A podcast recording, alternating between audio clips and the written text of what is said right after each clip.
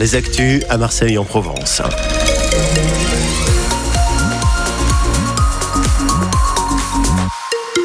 Avec Camille Payan. Mais d'abord, on file sur la route, Cédric. Et un rappel pour Aix-en-Provence, la 51 est toujours fermée dans les deux sens. Alors, direction euh, Lyon, Marseille Nice, c'est fermé donc dans la descente à partir d'Oli-Provence jusqu'à la 8. Et dans l'autre sens, direction les Alpes ou Saint-Cana, c'est fermé entre la 8 et le Geste de Bouchon. En conséquence, vous êtes très nombreux à passer, évidemment, dans le centre-ville d'Aix, surtout dans la descente. On a trois quarts d'heure de bouchon quand vous venez de Venelle à partir des Platanes jusqu'à Bellegarde.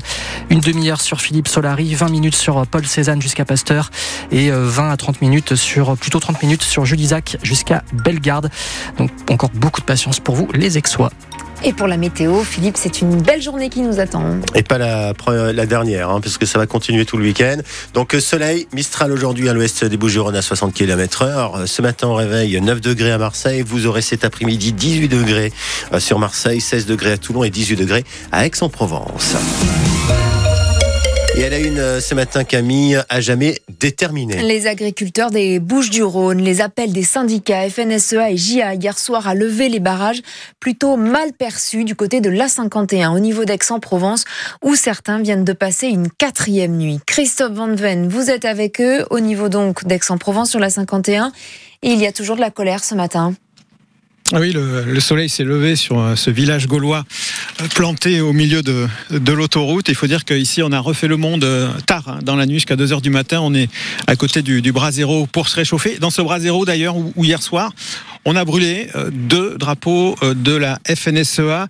avec moi, Christian, qui est viticulteur indépendant à Rogne. Christian, c'est assez radical, ça, quand même, quand on en est à, brûler des drapeaux syndicaux.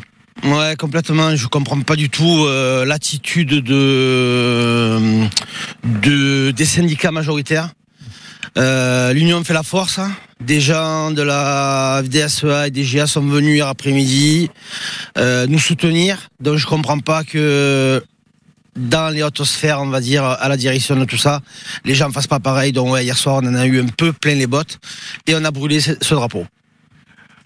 On sent votre détermination, votre colère. On, peut parler de baroud d'honneur aujourd'hui ou, euh, ça va continuer?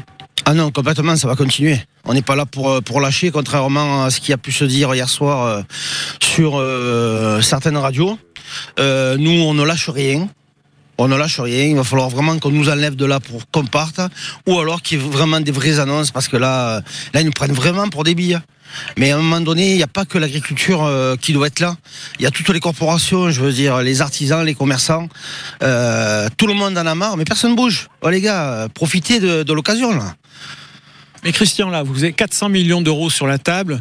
Euh, il y a eu des avancées qui sont réelles, tout à fait. 400 millions d'euros, ok. pour nos secteurs Ici, il n'y a pas grand-chose. Nous, on demandait dès le départ, et moi le premier, euh, qu'on arrête un peu de nous casser les couilles, il faut le dire, avec toute cette réglementation qui nous, qui nous, qui nous étouffe en permanence. Quoi. Il y a quand même des engagements sur la simplification et les rendez-vous qui sont pris en préfecture. Il va se passer des choses, il ne se passe pas rien. Des engagements, des engagements. Eh ben, on attend que les engagements soient mis en place.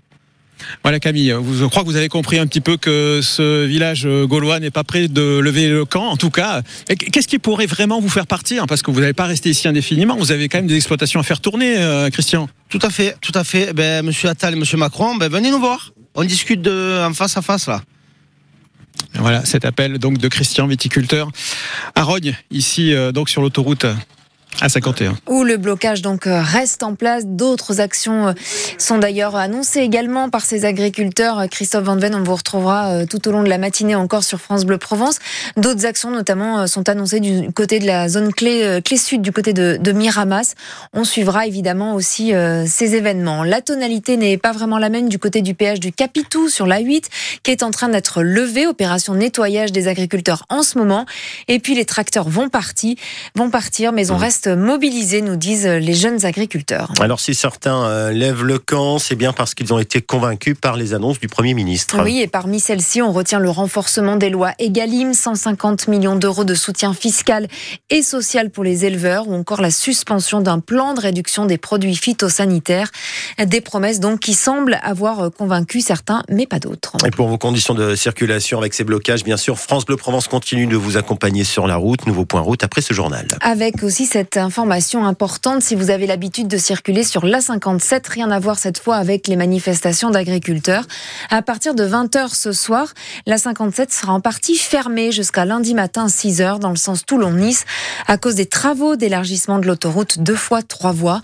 Il faut donc prendre ces précautions. On ne pourra pas circuler dès ce soir jusqu'à samedi matin, notamment sur la 57 en direction de l'Est. Allez, on reste euh, sur le bitume. Marseille peut-elle sortir de l'impasse des problèmes de stationnement eh Oui, toutes les idées sont bonnes à prendre visiblement pour la municipalité, mais certaines commencent à agacer sérieusement les riverains. Le combat de la ville supprimait 2000 places de parking à cheval sur les trottoirs d'ici trois ans. Dans le 7e arrondissement, autour de l'abbaye Saint-Victor, des panneaux anti-stationnement, des bornes en fait, des plots ont été installés pour chasser les voitures. Et les habitants ont décidé tout simplement de les enlever. C'est eux qui font le règlement, notamment rue du commandant Lamy Fred Chapuis. Oui, entre la rue Sainte et l'avenue de la Corse, la rue est bien connue des automobilistes. Le stationnement y est gratuit et les places à cheval sur le trottoir très prisées. Alors Jennifer, qui travaille dans le quartier, soutient ceux qui enlèvent les poteaux. C'est des gens du quartier, c'est sûr. Ah, moi je suis pour. Hein. c'est pas moi qui l'ai fait, mais je suis pour à 100%. Vous voulez qu'on fasse quoi? Moi j'ai halluciné hein, quand euh, j'ai vu les poteaux. Bon, il y en a qui résistent et qui continuent à se garer, je vois. Parmi les voisins résistants, Jean-Claude, très remonté contre la suppression des places de stationnement. C'est scandaleux. On peut plus se garer. Qu'est-ce qu'on fasse, monsieur? on est déjà honnête. On va prendre les tronçonneuses, on va couper tous les poteaux. C'est ce qu'il faudrait. Hein. Vous en avez enlevé des poteaux, pouvez nous le dire? Je n'en ai pas encore levé, mais si ça continue, euh, c'est ce qu'il faudrait faire. Et certains ne se privent pas. À peine scellés, des poteaux sont arrachés. L'arrêté municipal disparu, l'information est illisible et les automobilistes déboussolés à l'image d'Amandine. Je ne savais pas s'il y avait une zone de travaux ou pas de zone de travaux d'ailleurs, donc je me suis garée euh, sans trop savoir. Le fait d'enlever des places de parking? Bah, C'est un gros problème. Hein. En payant, c'est compliqué, mais alors pour stationner gratuitement, euh, bon courage aux, habitants. Et voilà, ces automobilistes, ces habitants euh, au micro de Fred Chapuis pour France Bleu Provence. Est-ce que vous aussi, vous avez du mal à trouver des places de parking? Est-ce que la ville de Marseille en supprime trop? C'est la question qu'on vous pose ce matin sur France Bleu Provence. Oui, faut-il aller vers euh, moins de voitures euh, en ville? Ça, c'est sur le papier, dans le concret, le quotidien, comment ça se passe, surtout pour vous qui êtes euh, automobiliste. Venez témoigner ce matin, on vous écoute au 04 42 38 08 08 au cœur de l'actu, juste après ce journal. Quatre personnes arrêtées en début de semaine après la mort il y a deux ans et demi d'une jeune fille de 17 ans à Septembre-les-Vallons. Catoire morte dans un guet-apens qui visait un passager de la voiture dans laquelle elle se trouvait. Sur les quatre personnes arrêtées, deux sont mises en examen. Il n'y a presque plus de zones blanches en France. Dans un rapport euh, publié euh, aujourd'hui, plus de 99% de la population bénéficie désormais d'une couverture 4G à très haut débit. Tous les départements bénéficient au moins de 80% de couverture.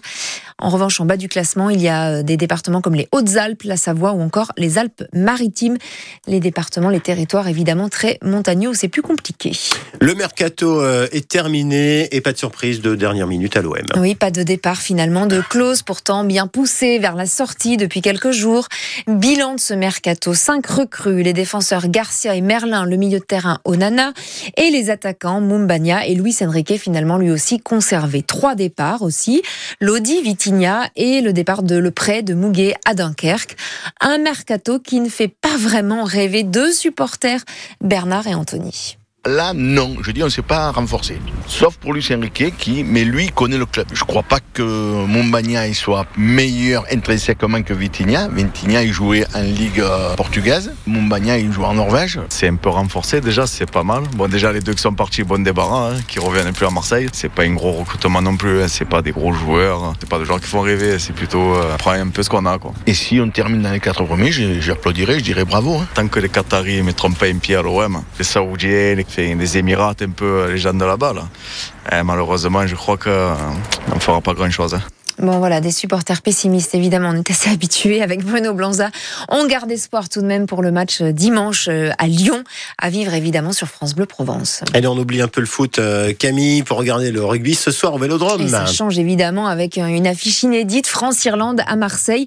Premier match du tournoi des Six Nations, affiche alléchante entre deux équipes qui font partie évidemment des meilleures au monde.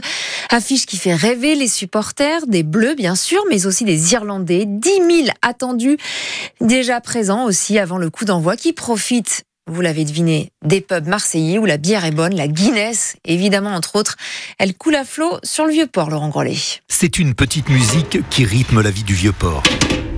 Le bruit des fûts de bière alignés devant les pubs. Non, non, mais ils ont une bonne, bonne descente. hein. Ils nous battent euh, large. Ah, ouais. Le pub d'Anaïs, le Temple Bar et quand les Irlandais sont en ville, il faut prévoir large, à commencer par les tireuses à bière. 3 pour dehors, 18 à l'intérieur. En litres, euh, j'ai 150 fûts là. 6000 litres. Parce que les Irlandais, on sait qu'ils ont un, un débit euh, assez conséquent. Ils sont polis, ils sont gentils, ils laissent plein pour boire. euh, ils sont là pour faire la fête. euh. Les tournées se succèdent un peu? Ah oui, bah, hier on avait un groupe de 20, je pense qu'ils ont pris au moins 20 bières chacun. Ils sont restés 3 Au menu des réjouissances de la Guinness, bien sûr, mais pas uniquement. Alex est serveur au Temple Bar. Les trois quarts, c'est ça va être Guinness. euh, C'est la, la bière euh, de prédilection des Irlandais. Donc Guinness, Magners, cidre irlandais. euh, Ouais, il y a de quoi faire. Le pastis va être minoritaire. Il y en aura toujours. hein. Et Ouais, il y a des Irlandais qui sont assez curieux. Donc le Ricard, ça va envoyer. ouais. Et à quelques heures du coup d'envoi de ce fameux France-Irlande, les Verts sont là, à Marseille, et ça s'entend déjà. Tell me, ma, when I go home, the boys won't leave the girls alone. They pull my hair, stole my comb, but that's alright till I go home. She was handsome, she was pretty, she was the belle of Belfast City. She went a cook, Ils sont pas mal, ils sont bien quand Ils même. sont heureux. Même après 20 bières chacun. Ah oui, moi c'est impossible. Bravo. dit mieux 20, Elle est pas là la fête du rugby. Quand on dit qu'à Marseille, il se passe toujours quelque chose. Bah oui, c'est pour ça qu'on est là. Voilà, c'est ici euh, l'actualité à. Marseille Et euh, c'est et en de Provence. ce soir, donc évidemment, à vivre en direct en intégralité sur France Bleu Provence. Sur France Bleu Provence, Avec- forcément, et que le meilleur gagne, la France. Évidemment.